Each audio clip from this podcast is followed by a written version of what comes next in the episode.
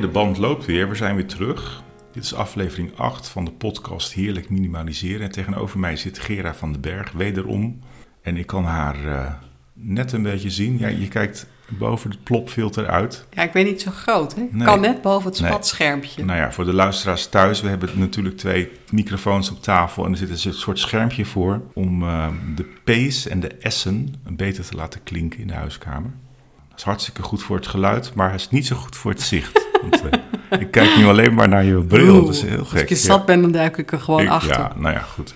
Ik zei al, welkom terug, want we gaan het opnieuw hebben over speelgoed. De vorige keer hebben we het daar al eh, enigszins over gehad, maar er valt nog zoveel over te vertellen. En we eindigden de vorige aflevering met een soort cliffhanger. Het ging over een onderzoek in Engeland, waarbij werd uitgezocht hoe kinderen omgaan met speelgoed. Ja, er is een onderzoek gedaan over hoeveel stuks speelgoed gemiddeld een kind heeft. En daar kwam uit dat een Brits jongetje gemiddeld 258 stuks speelgoed heeft. En dan het zijn natuurlijk geen Lego-blokjes, maar je snapt een soort categorieën. Stuiterbal, beddenblaas, Afzonderlijke speelgoed. eh, nou, dat, ja. nou, dat is natuurlijk al shocking dat je denkt, zo, dat is best veel. Maar datzelfde onderzoek liet ook zien met hoeveel items er daadwerkelijk werd gespeeld.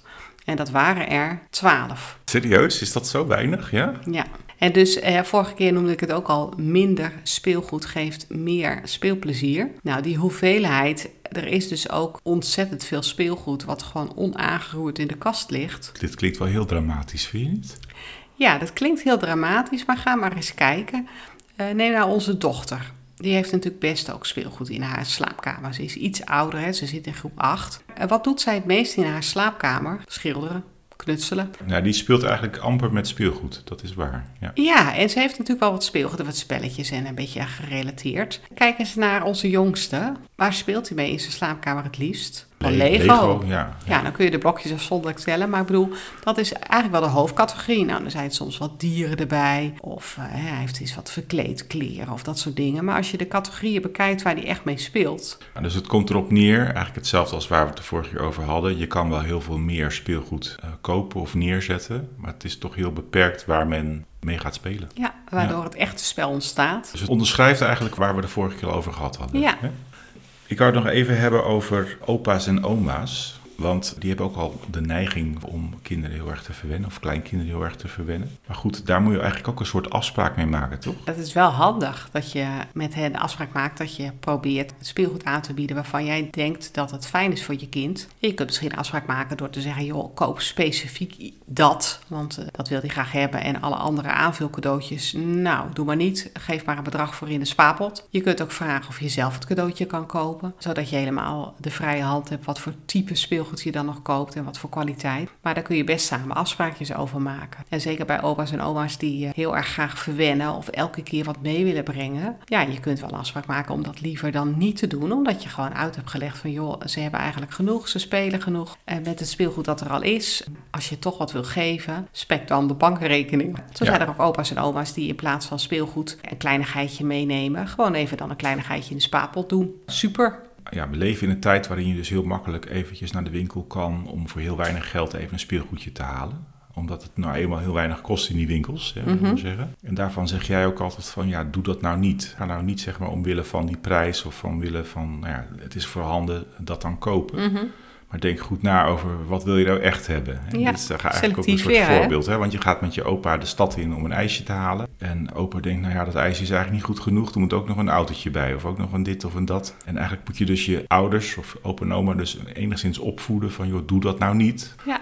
Want op die manier komen we straks om in de spullen. En nou ja, ze spelen er toch niet echt mee. Ja, en ook omdat het soms misschien wel van een bepaalde categorie speelgoed is waarvan je denkt qua kwaliteit, ja, daar wil je dan misschien niet helemaal achter staan. Dus dat is soms ook, hoeft om die prijs niet te laten, maar dan na twee keer spelen al kapot. Is dat dan wat je je kind ook gunt? Eh, De teleurstelling, dat is ook niet zo handig. Maar goed, ik snap ook wel van opa's en oma's uit dat het fijn is om lekker je kind te verwennen. En daar Tuurlijk. hoort dat dan ook bij. Ja. Er zijn soms ook opa's en oma's uit de leeftijd die dat zelf absoluut niet hadden, hè? Ja, daar komt Dus- het vaak uit voort. Het is een soort, Ja. soort overcompensatie, Ja. lijkt het.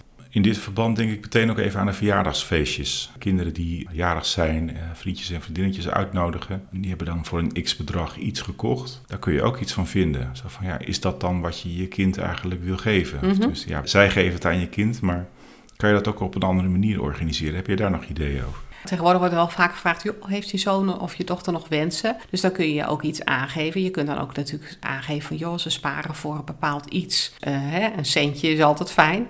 Of doe een bon, want eigenlijk wil hij iets groters aanschaffen en sparen voor uh, iets van Lego bijvoorbeeld. En soms kun je ook zeggen, nou, doe het wat samen, een cadeau. Dat ja, geeft hij zeg maar de mogelijkheid om tot een iets groter bedrag te komen. Want ja, voor een kinderfeestje ga je door de bank genomen niet zo heel veel geld uitgeven. Het is maar een kleinigheidje. Maar al die kleinigheidjes bij elkaar zorgen misschien dan wel voor één mooi groot cadeau. Als je de ouders dat vraagt, dat kan al even door een appgroep aan te maken voor de verjaardag. En als er ingesteld wordt, hey, zijn er nog wensen? Nou, dan kun je het voorstel doen. Is het wat dat jullie samen een cadeautje geven? Ja, of vraag een andere moeder even, hey, ik moet nog een cadeautje voor die en die. Zullen we het samen doen? En wat vind je dan van ouders die in een speelgoedwinkel uh, mandjes samenstellen met speelgoed dat Ja, het kind al heeft uitgekozen? Heel eerlijk, Mhm. daar heb ik een best hekel. Ja, en, maar, maar dat is toch ergens heel concreet van wat het kind graag wil hebben. Ja, maar ja, dat zal wel aan mijzelf liggen hoor. Want het is inderdaad een heel goed principe. Maar ik vind het altijd zo hebberig. Zo van, ik heb het al uitgezocht en dan mag jij het pakken en dan mag je het ook nog aan me geven. Maar dat, ja, dat, eh, dat is misschien mijn eigen Nou, allergie. het is meer het idee dan dat je zegt van het is op basis van duurzaamheid of minimaliseren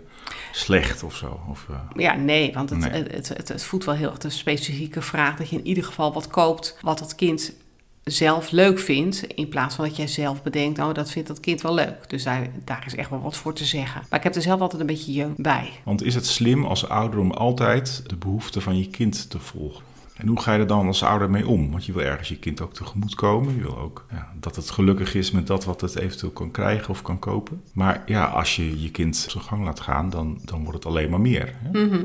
Ja, dat kun je natuurlijk doen door één duidelijk te maken aan je kind wanneer cadeaus gegeven worden. Dat is al één ding. Hè? Geef je te pas en te onpas cadeaus of geef je bijvoorbeeld met verjaardagen en Sinterklaas of kerst of zo. Hè? Wij doen dan Sinterklaas een cadeau en misschien als het vakantietijd is of zo. Een paar momenten dus eigenlijk. Ja, doen wij wel. Wij geven tussendoor niet vaak wat anders. Maar dat is natuurlijk niet standaard. Want als je kind vaak wat uit mag kiezen, dan heb je eerder dat probleem. En ik denk dat het goed is om met je kind in gesprek te gaan. Met heel jonge kinderen is dat nog best lastig hoor. Maar met iets oudere kinderen kun je al heel duidelijk aangeven wat jij als mogelijkheid ziet van het speelgoed. Dat je juist wel kunt doen, vooral in het positieve. En bijvoorbeeld door samen af te spreken: hé, hey, je wil nog wel een andere bal, maar je hebt al een bal. Waarom zou je deze bal dan nog extra willen?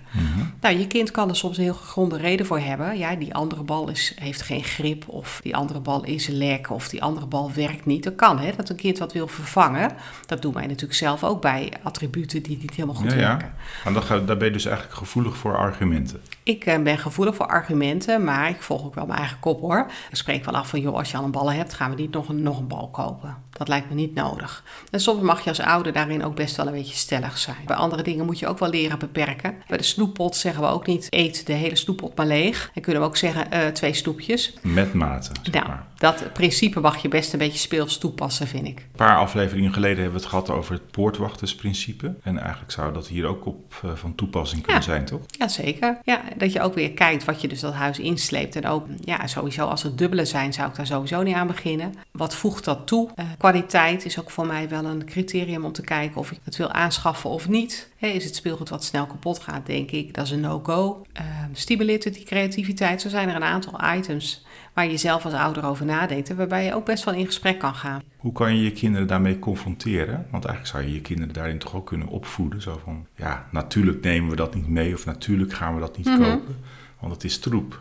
Nou, als je kind een paar keer die ervaring heeft gehad dat het een leuk speelgoedautootje heeft en wat meteen kapot is, dan kun je daaraan refereren. En dan zeg je, weet je nog dat je toen dat kreeg en dat het meteen op de achterbank dat wiel eraf lag? Dat was niet leuk, hè? Nou, mama denkt dat dat bij dit speelgoed precies dezelfde kwaliteit is. Dat is niet leuk, dat is morgen al kapot. Dat lijkt me niet handig. Nee, nou ja, ik vind het grappig dat je dit zegt. Want de andere kant is natuurlijk ook waar. Speelgoed dat heel lang meegaat, dat moet je dan ook benoemen. En ik denk dat dat ook wel, ik merk het ook wel bij Lego. Als je ziet hoe lang je daarmee speelt, hoe lang het goed blijft, hoe je kunt variëren. Dat het soms 30, 40, 50 jaar meegaat in de zin van generaties gebruiken het opnieuw. En waarbij je dus ook elke keer het weer als nieuw kunt presenteren. Je kunt dus op een regenachtige middag gewoon met die la, eh, met Lego gaan zitten en je gaat weer iets nieuws bouwen. En het is dus niet na één keer spelen kapot. Dit heeft natuurlijk een hoop geld gekost, maar Nou, en dat is ook naar elkaar toe heel goed om te benoemen dat je investeert ook in dat soort dingen. Ik weet ook nog met een babypop bijvoorbeeld, weet je nog? Dat ik me echt georiënteerd heb van, joh, het is goed als je daar een goede, als je toch een pop koopt, koop dan een goede pop die echt gewoon jaren meegaat. Nou, ik heb me daarin georiënteerd. Ik kwam uit bij een Duits merk waarvan ik dacht dat is echt een goede pop. En hey, het is ook een hele goede pop gebleken waar intens mee is gespeeld. Zeker door onze oudste dochter en de jongste die konden daarna weer mee spelen. Dan vind ik het ook de moeite waard om daarin te investeren. Omdat je ook hoopt dat het gewoon jaren meegaat. Nog even over die kleine speelgoedjes. Mm Daar schiet me iets te binnen. Want die kleine speelgoedjes of dat goedkope speelgoed, dat komt natuurlijk toch ook soms wel je huis binnen zonder dat je daar zelf op zit te wachten omdat het via een verjaardagsfeestje, het uitdeelzakje of zo binnenkomt. Het is soms ook leuk om met je kind dan een bepaalde hoeveelheid af te spreken.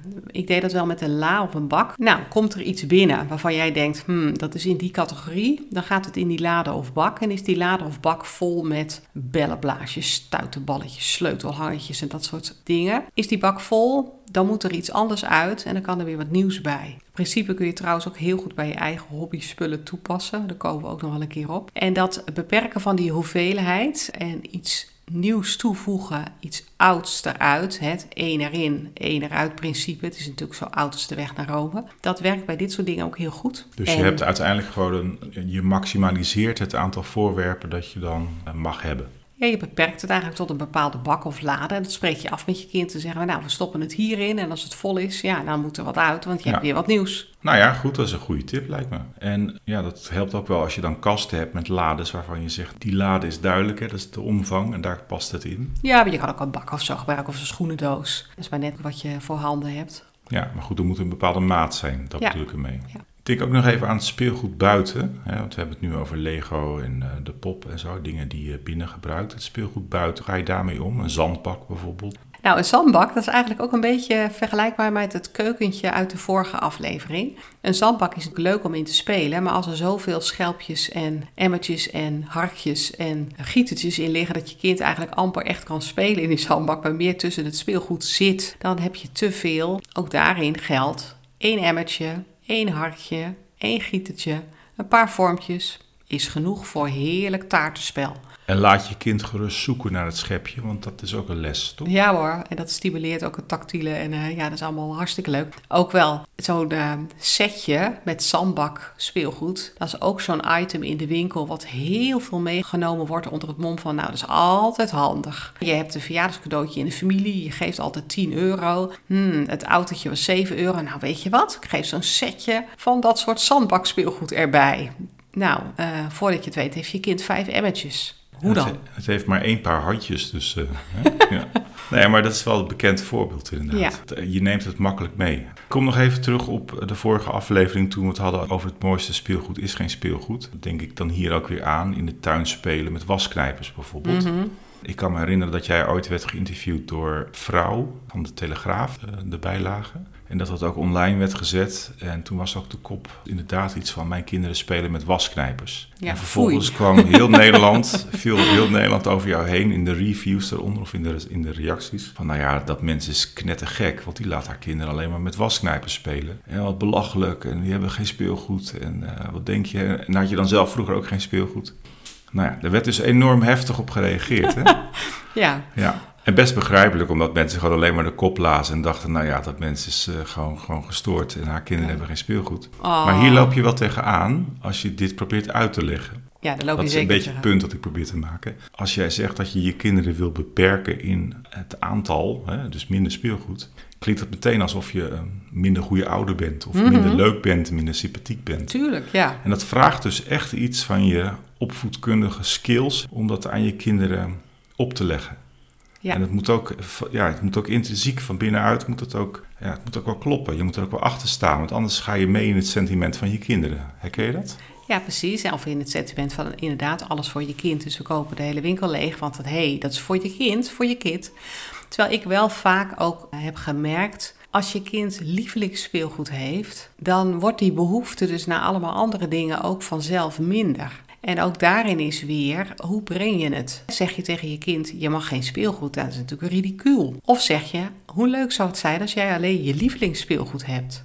Nou, als je dan weer denkt even aan het onderzoek, dan heeft je kind dus wel lievelingsspeelgoed, Maar dat is helemaal niet zo heel erg veel om een heel fijn gevoel van speelgoed te hebben. En dat beperkende, dat bedenken wij er als ouders natuurlijk bij. Of als uh, buitenstaanders. En die denken, ah, wat zielig, die kinderen hebben helemaal niks. Nou, die hebben hun lievelingsspeelgoed. Mm Maar dan nog zit je wel met dat negatieve sentiment. Want jij moet wel dat zelf ombuigen. En dat, dat vraagt dus iets van jou als ouder. Dat is best lastig. Ja, dat is soms best lastig, omdat je moet laveren tussen dat gevoel van jezelf en je eigen principes en dat wat je kind ervaart. Ja, maar ook als je merkt en kijkt dat dat wel goed uitpakt. Kijk, zie je je kind dus fantastisch spelen met dat wat er is, dan is dat genoeg. En inderdaad, het vraagt wel een stukje aanpassing en het vraagt ook soms, ik weet dat van de reclames nog wel, dat je dan, wij hebben alleen maar 1, 2 en 3, maar eerder hadden wij ook de commerciële omroep en dan kwamen rond Sinterklaastijd al die reclames langs. Dan zag ik gewoon wat er gebeurde met mijn kind eerder, nou ja. Ze hadden het er niet over. Ze hadden het, ze wisten niet eens dat het bestond, ze wisten het niet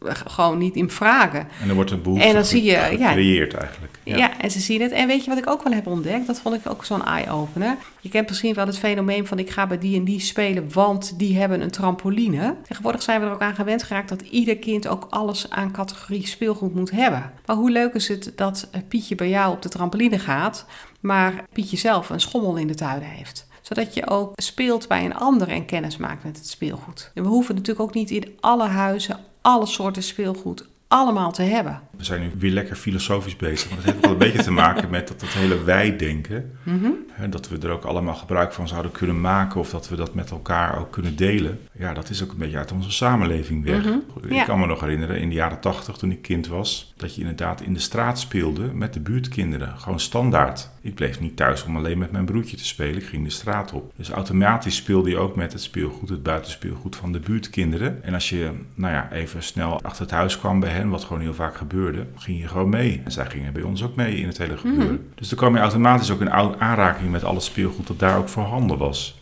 En nu zie je bijna een soort schotten. Ja. Dat kinderen alleen maar op hun eigen erf blijven.